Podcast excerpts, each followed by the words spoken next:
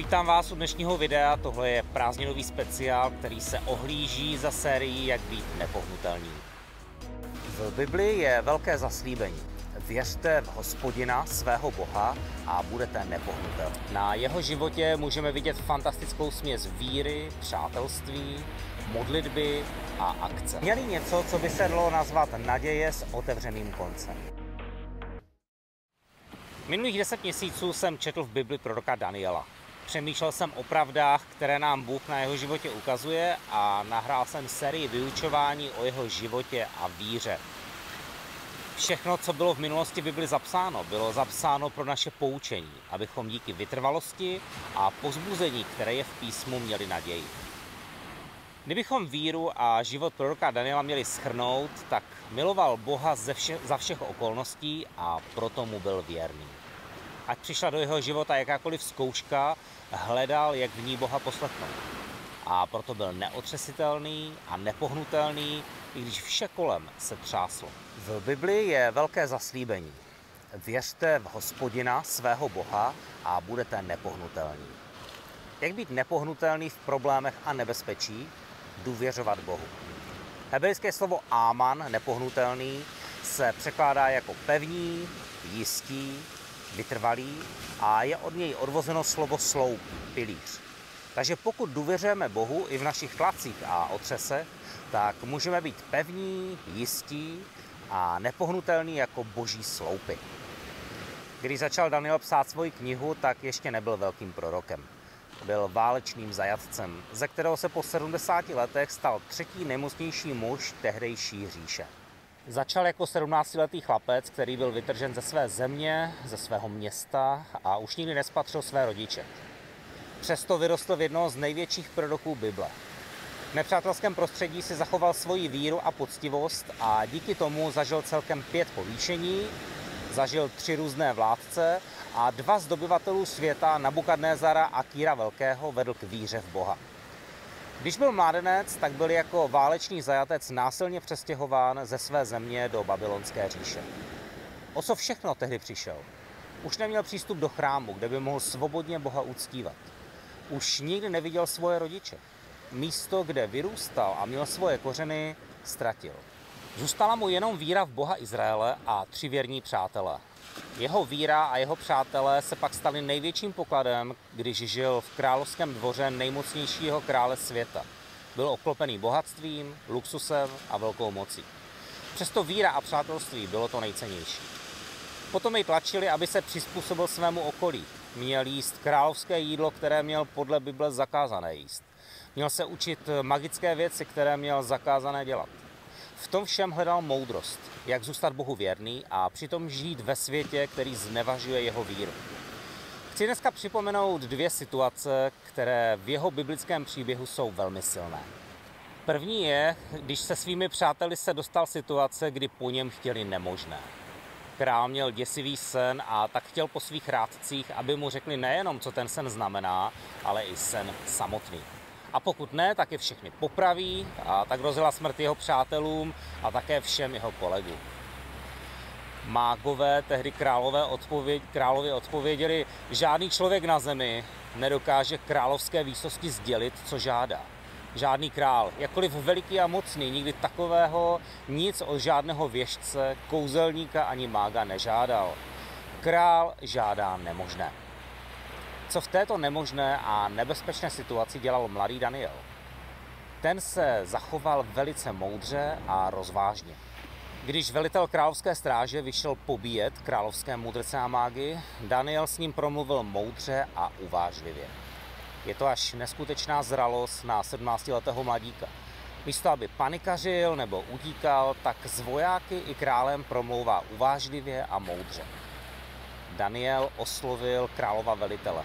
Čím to, že král vydal tak přísný rozkaz? A když mu celou věc pověděl, šel za králem a požádal o čas, aby mohl sen vyložit. Potom se Daniel vrátil domů a celou věc pověděl svým přátelům.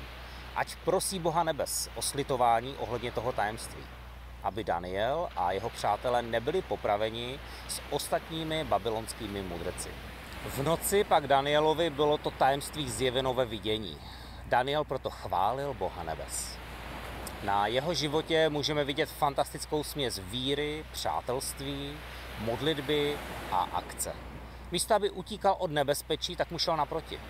Šel k veliteli, který měl popravovat královi modrce, aby zjistil, o co se jedná. V nemožné situaci se spolehal na Boha, že mu může ukázat králův sen i jeho význam. A nebyl na to sám. Prosil své přátelé o modlitby. Tohle je veliké povzbuzení pro nás, abychom nezoufali, ale důvěřovali Bohu. Abychom pěstovali přátelství a společně se modlili s druhými. A abychom nebyli pasivní, ale šli do věcí, do kterých nás Bůh vede. Druhý silný okamžik, který chci připomenout, je situace, kdy jeho přátelé čelili hrozbě smrti v rozpálené peci. Babylonský král si nechal postavit zlatou sochu sebe sama o velikosti 27 metrů a vyžadoval, aby se před ní všichni klaněli. Když královská kapela spustila hudbu, tak všichni měli nechat své práce, všechno zahodit, padnout na zem a poklonit se zlaté soše krále. Král tak po lidech vyžadoval to nejcennější. To, co člověk může dát. Uctívání. Ani mu nezáleželo na tom, co si lidé v srdci myslí, hlavně, že navenek se mu budou klanět a prokazovat mu vydání. Tři židovští muži to odmítli, protože jejich úctu zasloužil jenom Bůh. Když to Nabukadnezar uslyšel, tak soptil hněvem. Nabukadnezar jim řekl, je to pravda, že nectíte mé bohy a neklaníte se zlaté soše, kterou jsem vstyčil? Jste teď připraveni, jakmile uslyšíte všechnu tu hudbu, padnout a klanět se té soše, kterou jsem vyrobil? Jestli se nepokloníte, budete i hned hození do rozpálené ohnivé pece. A který Bůh by vás mohl zachránit z mé moci? Na to ti Nabukadnezare nepotřebujeme sami odpovídat. Řekli mu tři židovští muži. Jestli nás Bůh, kterého ctíme, bude chtít zachránit, zachrání nás z rozpálené ohnivé pece i ze tvé moci, králi. A i kdyby ne, vezmi na vědomí, králi, že tvé bohy ctít nebudeme, a zlaté soše, kterou si postavil, se nepokloníme. Máme jednu výhodu. Víme, jak ten příběh skončil. Ti tři muži to ale nevěděli. Nevěděli, že budou do té pece hozeni a Bůh pošle svého anděla, aby zachránil jejich životy i zdraví. Nevěděli, že plamen se nedotkne ani jejich oblečení a vůbec jim neublíží. Nevěděli, že král uzná jejich boha opravdovým bohem a sám mu bude dobrořečit a oslavovat. Nevěděli, že král se pak postará, aby se jim v babylonské provincii dobře dařilo. A nevěděli, že král napíše dopis lidem všech národů a jazyků v celém obydleném světě, ve kterém oslavuje nejvyššího boha. Tyto informace ale oni neměli. Kdyby to věděli, tak by mohli být klidní a bez strachu. V tohle ale oni spolehat nemohli. Jediné, co měli, byla víra a vyznání, že se budou držet svého boha, ať to skončí jakkoliv. Měli něco, co by se dalo nazvat naděje s otevřeným koncem. Oni nevěděli, jak to skončí, ale stále měli naději. A i kdyby to mělo být dobro až v tom příštím dokonalém světě, tak jejich naděje se k té věčnosti natahuje. Všechno dobré nad to, co přišlo v tomto světě, neberou automaticky. Berou to jako laskavý bonus a s vděčností a radostí to přijímají. Jak poznáte člověka s nadějí? Dá se nějak navenek poznat člověk s nadějí a člověk bez naděje? Člověk bez naděje už nevyhlíží nic dobrého.